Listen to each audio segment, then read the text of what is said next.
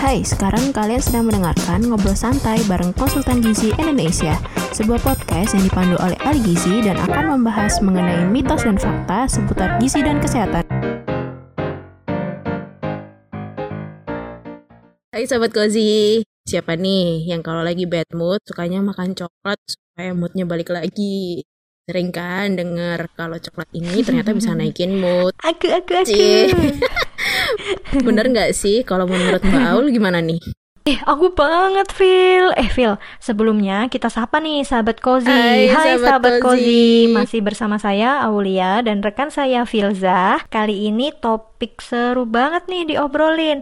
Karena kalau aku nih, kalau lagi nggak mood, sukanya makan coklat biar moodnya balik lagi. Kayak dapet suntikan energi gitu loh, Phil. Katanya nih, memang ada hubungan antara perut kita sama pikiran kita nih. Makanya kalau lagi mood kurang bagus, terus makan coklat, jadi langsung kayak bagus gitu loh moodnya. Nah, sebelum kita masuk ke coklat dan mood ini, Mm-mm. Mbak, Filza mau share informasi sedikit Ya, ke sahabat tuh? Kozi sama Mbak Aul. Ya, Kalau ternyata bener nih Mbak, yang Mbak Aul bilang tadi. Jadi kan Mbak Aul tadi bilang nih, ada hubungan antara perut sama pikiran kita kan.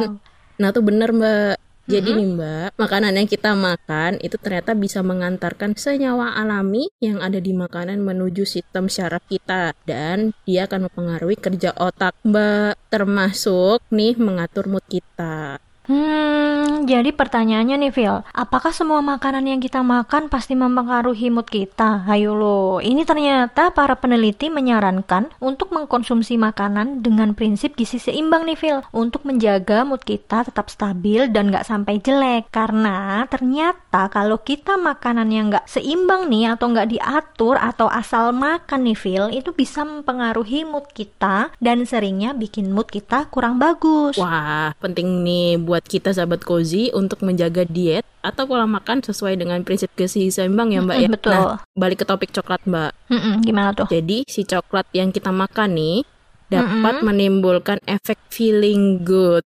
Wow, Si keren. coklat ini akan Mm-mm. membuat beberapa syaraf di otak kita ini jadi on kalau kata orang-orang sekarang. Efeknya wow banget ya. Dan tahu nggak Mbak? Gimana gimana tuh? Ternyata penelitian tentang si coklat dan mood Mm-mm. ini udah diteliti dari tahun 1993 Oh, aduh. dong. Eh, udah lama banget Lama ya. Tapi banget. jangan sebut umur ya, Phil. Jangan sebut umur kita berapa ya Mbak. Ah, Ups, jadi ketahuan kan. bener-bener bener, Phil. Jadi aku pun juga pernah baca nih tentang efek feeling good ini. Jadi ada senyawa nih yang sudah ada secara alami di coklat. Senyawa ini akan otomatis menghampiri sistem syaraf kita untuk meningkatkan serotonin nih supaya mood kita kembali. Bentar-bentar Mbak. Jadi jadi gimana nih serotonin nih? Jadi serotonin ini nih hormon yang mengatur mood kita, Phil. Jadi kalau kita lagi nggak mood, bisa jadi hormon serotonin yang ada di dalam otak kita ini lagi rendah. Jadi hubungan antara makanan sama mood kita Uh-huh. ini nyambungnya di serotonin ini ya Mbak ya. Mm, Wah, mm, mm, mm. menarik. Perlu dikulik lagi nih Mbak kayaknya. Betul, Nah, lanjut. Yang Mm, mungkin jadi pertanyaan ini Mbak. Coklat yang baik buat naikin mood ini Ya. yang coklat susu yang manis itu Mhm. atau dark coklat itu loh Mbak yang pahit. Nah, kalau Mbak Aul biasanya suka coklat yang mana? Hmm, kalau aku sih ya suka yang manis lah, Phil. Dan itu emang ampuh banget, Phil, untuk membalikin mood. Karena nih ya, setelah aku baca-baca beberapa penelitian nih, asik. Penelitian loh, Phil. Asik. Kandungan gula di coklat susu yang manis ini bisa menaikkan hormon serotonin tadi, Phil. Makanya mood kita bisa kembali bagus. Nah, kalau kita konsumsinya pas mood jelek, ini membantu banget nih me, me- apa ya istilahnya menstabilkan mood kita.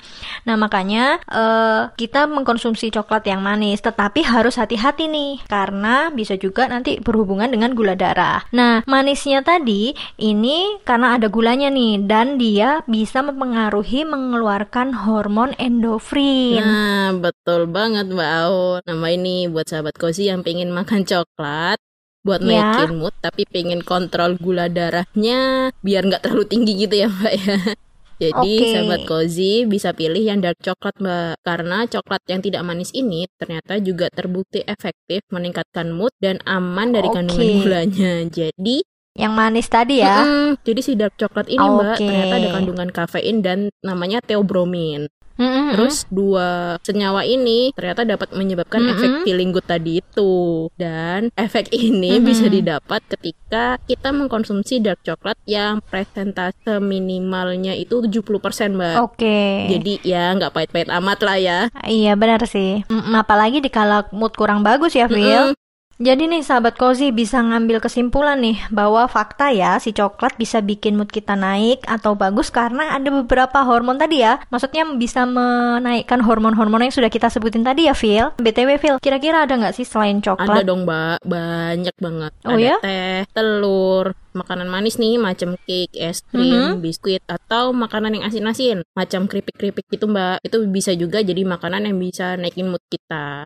Wah, ternyata banyak banget ya, Phil. Ternyata nggak hanya coklat yang bisa menaikkan mood. Semoga informasi kali ini bisa bermanfaat buat sahabat Kozi ya. Jangan lupa terus ikutin ngobrol santai bareng konsultan gizi Indonesia. Saya Aulia dan rekan saya Filza mohon izin undur diri. Salam jiwa anti mitos dan hoax.